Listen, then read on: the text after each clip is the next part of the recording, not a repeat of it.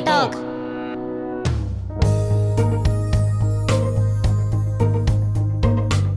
この番組は j s a r p がお届けするポッドキャストです。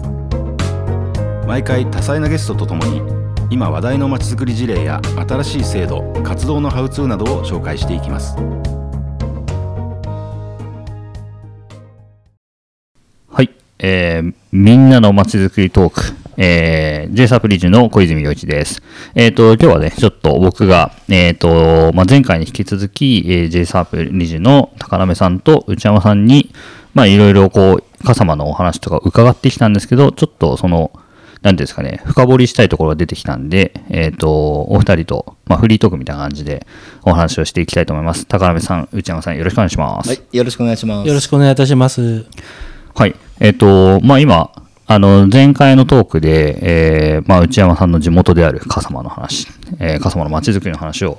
まあ、伺ったりしたんですけれども、なんかその、お話ししてて、こう、街づくりとか街って、なんか見極めるべき構造があるんじゃないっていうお話とかしてたんですけど、なんか内山さんの中でのこう、持論というか、っていうところで言うと、構造に対してどう思っていらっしゃるんでしょあの、まちづくりの、えー構造、う。うん。体制っていうんですかね。えーえーそういうので、えー考えるとですね、あの、町って古い町のほどですね、あの、長老の方々がいっぱいいらっしゃるんですよね。その人たちとあの若い人たちの力をうんうんどうやってバランスするかっていうのが結構重要で、で自分の、おまあ、経験上ですね、えー町づくりの構造体制を作る上ではですね2階建てを作るっていうようなことがですね、えー結構多いですね。えー、と例えば住宅地であれば自治会。自治会長さんやっぱ長老の方々が多くて、えー街中でいうと商店街の会長さんとか、あー商店街の理事さんがいるんですけど、えっと、どうしてもその街づくりでいうとそのゴミを拾ったりとか高齢者の見守りとか、嫌だけどやらなくちゃいけないことがあると。そういうことについては既存の組織の自治会商店街にお願いすればいいんですが、うん町を活力を持って、えー新しいことを取り組むっていうことで言うと、えーまあ、あのサークル活動のようにですね、えーやる気のある人が集まってですね、えーグループを作ってやりやすい形でですねそういうものを、えーやっていく2階の部分の玉えーそれをいくつも増やしていくっていうことが一番いいんだろうなっていうふうに思っています。うんうんそういう形でですねいろんな全国の、えー町の活性化町づくりを取り組んでいます。うんうんやっぱりこう、2階があるためには1階がしっかりしてないとダメみたいな。やっぱり1階がしっかりしてないといろいろな例えば、えーその基盤となるようなあの、うん。おお金だったりとか、えーっとお市役所との関係とかですね、うんそういうものを作ってくれるっていう意味でもやっぱ長老の役割はあるんじゃないかなと思うんですけどね。なるほど。高鍋さんはそういうの経験的にはどう見てますか？うん、やっぱり同じことは感じてて、うん。その昔団地再生のお手伝いしたことがあるんですよね、はいはいで迫山団地っていう横浜の団地なんですけど、でまああの簡単に言うと管理組合が頑張って、うん。えー団地の使われてない広場を再生して、みんなが使われる広場にしたっていう事業があったんですけどこれあの他の人っていうかおあの表には言ってないんですけどそれをやる過程で結構苦労したんですよね。でそれは団地特有の問題があって、うん。構造があって、うんうん。で分譲住宅団地のブロックなんですよ。うんうんでで分譲住宅団地って区分所有法に基づいて管理組合っていうのを作んなければいけない。はい。で管理組合っていうのはそのハード、うん。建物を管理するための、まあ、お金を貯めたりでそれを使ったりっていう組織、うんうん。で一方で自治会があるわけですね、うんで両方ともあの、まあ、自治会っていうのはいわゆる自主活動をするうんうんうん。場なんだけど、えー彼らのミッションと管理組合のミッションっていうのは、まあ、ちょっと違うわけですね、うんうんでその管理組合が、あのーまあえーと長期修繕積立金もあるしでそそれ以外に管理費も取ってるしで実は予算は結構持っている、うんうん。でその予算の一部を、えーまあ、あの予算化して広場作りにをつやったんですけど、うんうん。でその自治会と管理組合がですねなかなかこううまくこう合意形成できなかった。やってる人は違うんですか？うんとなんかいね一緒の人たちなんじゃないかって思っちゃいますけど。そう、えっと役員さんは違うんですよ。うん。だけどその区分所有者であるあり住民であるってういうん立場は一緒、うんうん。だけど組織の、えーミッションが違う、うんうんでも一方でそのコミュニティを作っていく合意形成をしていくっていう意味では重なっているうんうんから、なかなかこうお互いがやってることにこう素直に「いいね」って言えないみたいな空気があったわけですね。でそれはね最終的に結構苦労して、あのー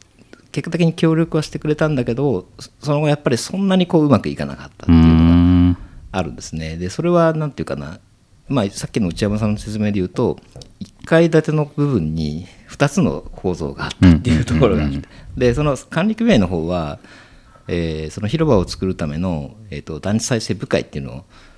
作るわけですね。うんでそれはあある意味2階建てのこうなんかやる特別なプロプロジェクトをやるためのミッション組織ででそのできた広場を使ってマルシェをしたりとかいろんなイベントをするための組織をまたそ外の人も入れて作るわけなんですけど、うんそれは完全に2階の組織ですね。であるんだけどやっぱり結局1階の2つがうん仲良くないと、うん2階の活動もそんなにスムーズにはいかないってうんういうん。経験をしましたね。うんまあ今そ今そんな顕在化はしてないけど、うんぱそこはねなんかありますよね。だから、うんうんうん。そこがあって初めてこう花開くってういうか、ん。うん花の活動が開いてくるっていうかね。なんかそういうところありますね。うん。なんか1階の活動をじゃあ守り2階の活動を攻めみたいな風にまあ見立ててもなんかそのどうしてもこう楽しいというか2階のこうなんていうんですかね。やって面白いことをやってみようみたいなところになんか若い人のリソースが行ったりとかしちゃいがちだなと思うんですけどなんかそれはそれでいいんだよ。うん、なんか、で、なんかね、僕、今の話とちょっと違うかもしれないですけど、なんか僕、あの、自転車のカーゴバイクっていう、こう、こはいう電膜製の自転車買って、あの、それにゴミ箱っていうか、ゴミをこう拾うでかい箱つけて、ダンプスターカーゴって活動してるんですけど、それなんか街をケアするっていうことを言って、その街を整えると自分も整う、自分の心も整うみたいなことを言ってやってるんですけど、なるほど。なんかこう、ちょっと今の話と合ってるかどうかわかんないんですけど、こう、なんていうんですかね、こう、僕らの世代ってやっぱりこうタクティカルアバニズムとか、うん。こうプレスメイキングとか、うん。なんかこう街をハックするっていう、ん。街をハックするっていう言葉がめちゃくちゃ使われるんですけど、こううんなんだろう、ガードレールにこう柵、えっと、なんつうの、テーブルつけようみたいなやつとか、うん。まあそういう展覧会もあったんですけど、なんかそれだけで、なんかこう、旨味をこう、かすめ取るみたいなことばっかりやってると、心が貧しくなるなと思って、うん。なんかゴミ拾うみたいなことも、クリエイティブにできたら面白いんじゃないかなって最近こう思っていて、なそのケアするのって、そのさっきの管理組合の人たちとか、あとこう、長老の人たちがこう、ゴミ拾いましょうみたいな、こう、守りみたいなこと言言ってやってると思うんですけど、なんかもっとそこの1階の部分っていうか、なんかその守りの部分をもっとクリエイティブにできるんじゃないかなっていうのを最近思うんですよね。うん、なるほど、ね。多分その小泉さんの、ちょっと違う えっと、ゴミを拾うのも実は2階の部分で、えっと、1階の部分っていうのは何かっていうと、えっと、その、えーやりたくないんだけど義務的に組織的に大人数でやるのの仕切りをするっていうのが1階の部分なんですよ。もっとこう、なんていうマネジメント。地味なというか、マネジメントのね。あはい、うん。で、えっとえあのその心からゴミを拾うことをやるのをグループでやったら2階の部分。ああ、なるほど、なるほど。はい。うん。そうか。まあでもそうですよね。なんかその、地味で誰、誰も褒めてくれないような、この、なんていうんですか、組織づくりというか、なんていうんですかね、維持活動みたいなところっていうの、まあでもそれを健全化するのって、なんていうんですかね、意外と誰も注目してないから難しいみたいな感じなんですかね、最初は。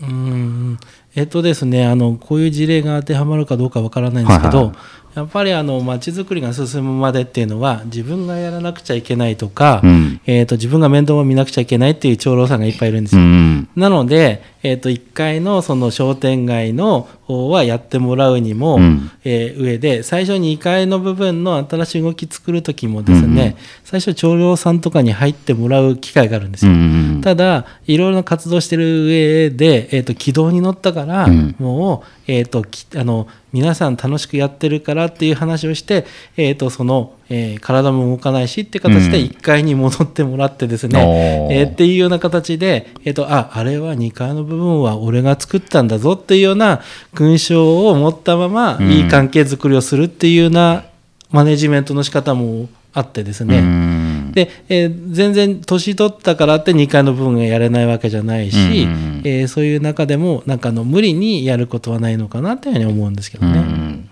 まあそうだね。あのいろんなプロセスはあってそういう逆逆もあってね。その多分。でもう一つ郊外の町づくりの支援している事例でいうと,、うんえー、とそこは、えー、と自治会があってうん。えー一戸建て住宅地ね。自治会があってで町づくりやんなきゃいけないって話になってでそれで自治会メンバーから、まあ、推薦してもらった人うん。でその町づくりの議論を始めた、うんでそのうちその市のまちづくり条例に基づくまちづくり協議会に認定されたと、うんでまちづくり協議会として自治自治会とはまあ協力に連携し合ってるんだけども、えー一応独立した組織として活動を始めたと、うんでこのえーで今度商店街のやっぱ空き店舗に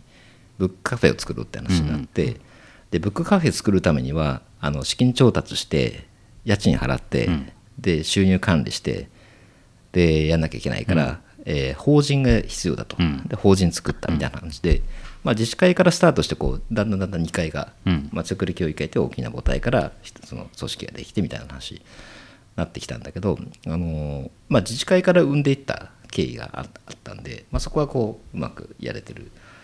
ところがあるかなと思います。だけど、あのーやっぱりまだまだこうそこも若い人の参加がまだまだあの少なくて、うん。あのそこのカフェを継続したりとかその他のプロジェクトもいっぱいあるんだけど、うんうん。それを持続させていくために何を考えなきゃいけないかなっていうのが今多分彼らの課題で、うん。ということはありますね。うん。うん。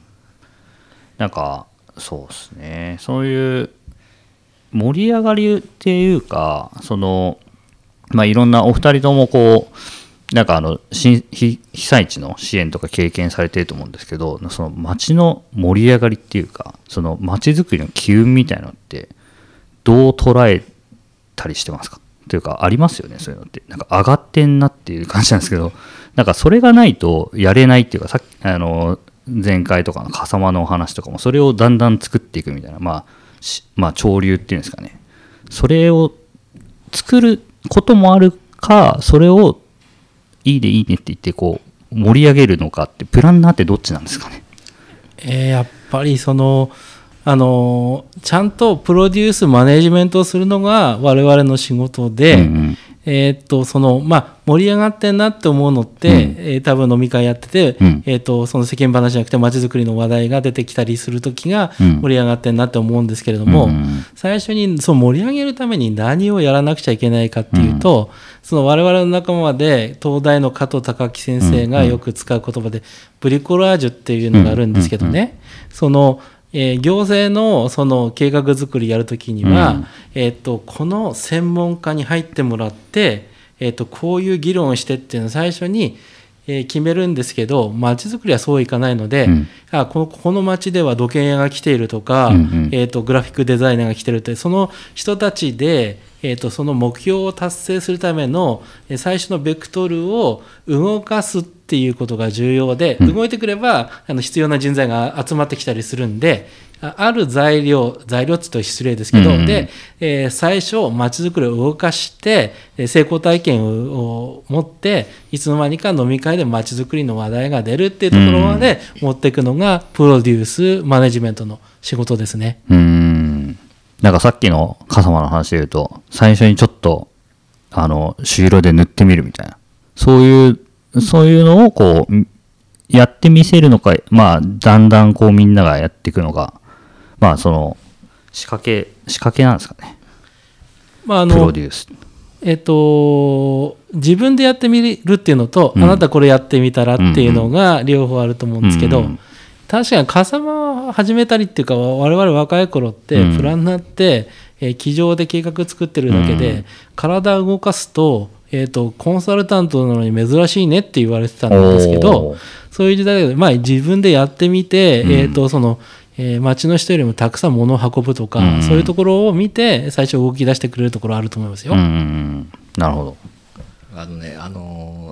東日本大震災でね、あの復興支援に JSAP として行ったんですけど、はい。大船渡市っていうところに行ったんですよ。で内山さんが行った地区は沖来地区っていうところで、その山を挟んで反対側の中赤崎地区っていうところに僕行った、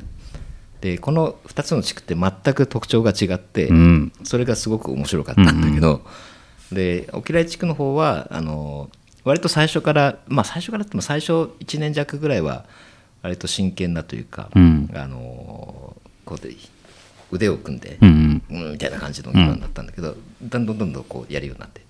た。で一方の中赤崎地区っていうのはそのいろんな過去の経緯があって、うん。行政に対する不満がすごく多い地区だったんですね。でそれずっとそれだったんですよ、もう5年ぐらい付き合ったんだけど、うん。ずっとそれだったあんま動かないって感じ不満？そうあのやっぱり会議をするとどうしても半分ぐらい不満が出てきてしまあうこうやりこうしたいってこともあるんだけど不満が出てきてしまう、でもそれだと街づくり進まないんだよっていう話はあのまあちょっとずつするわけですね、うんうん。だけど結局自分で気がつかないとうんうん。変わらないんで街、づくりってやっぱり行政に100%委ねるものじゃないから、っていうのをでもずっと5年付き合ってあのとにかく聞くんですよね、で気がつくまで待つみたいな。だからプロデュースとか全くしてないんですうよ、んでもあの最終的にいろいろあって5年経って計画も1回作ってそれ改定して、うん。でやった時にそのリーダーだった人がねそのもう最初からすごい険しい顔をしてる、もう4年ぐらい険しい顔してたんだけど、もうすっかり表情が変わって、うん。ああこういう街づくりっていうのもあるんですねって言ったの、うんうん。でその一言聞いた時にああまあ我々が言った価値があったかなと 思ったんだけどやっぱそれぐらい時間かかって変わるっていうこともあるんですよね。ちょっとそれはかかりすぎだなと思う。もうちょっと早く気づいてよっていう。あの女性をちゃんと入れなきゃいけないよとか若い人の意見聞かなきゃいけないよとかいろいろ言うんだけど、はい。自分がやっぱ思わないと。ね、うんうん。うん変わらないみたいなところはあるんですよね。そうですよね。うん。なんかその、潮、まあさっきの潮流っていうのもなんか、プロデュースできる部分もあるし、そうでない部分もあるなってすげえ思うし、なんかやっぱりやってる人たちの納得感っていうか、腹落ち具合っていうんですかね。みたいのがないと、一向に進まないっていうか、正論ばっかり言ってても進まないみたいな。まあそれだから面白いのかもしれないし、ビジネスとは違うみたいなことかもしれないですよね。でもやっぱり最近、まあ、ちょっと復興の場面、まあ、復興の場面でもそうだけど、うんうん最近やっぱりみんなの普通の人の意識も変わってきて、うんあの情報量が昔と違うから、うん。あの SNS でもみんないろんな人とつながって、うん。でここでこんな街づくりしてます。超楽しいとか見るじゃないですうんか、うん。そういうことかみたいな感じで普通に持ってるんですよ、うんうんだからなんかぐずぐず文句言ってても始まんないっていうことに気が付いてる人はすごく多いっていう実感がある。であのやっぱねあ今風だなと思ったのは普通になんか市長と友達になったりするわけ。そうで。すねうんうんで市長に「いいね」したりとか、それダメだろって言ったりとかやってるわけ。まあそそれは田舎の地方の話だけど、うんうん。まあそういう時代の街づくりって昔のね行政対住民みたいな構図とはちょっと違うし、うん。あのまああんまり僕らの後押しもそんな強くなくてもうんうん。大丈夫な時代になりつつあるかなっていうのは思いますね。うんうん。なるほど。なんかね、まあそういう世代みたいな話も今後のなんか街づくりトークとか、まあ世代っていうんですかね、まあ新しい、こう、街づくりのやり方みたいな話もなんか、さらに若い世代とかも交えてしていきたいですよね。そうですね。そうですね。はい。ちょっと長くなっちゃいましたけど、こう今日は街づくりトークの、まあその、ちょっとフリートーク的な、ボーナストラック的な話をしてしまいましたけれども、えっ、と、また今後ともぜひぜひ皆さん聞いていただければなと思います。じゃあ今日は高鍋さん、内山さん、ありがとうございました。はい、ありがとうございました。どうもありがとうございました。はい、皆さんまた来てくださいね。カフェみたいになってきましたね。ありがとうございました。はい、ありがとうございましさよならた。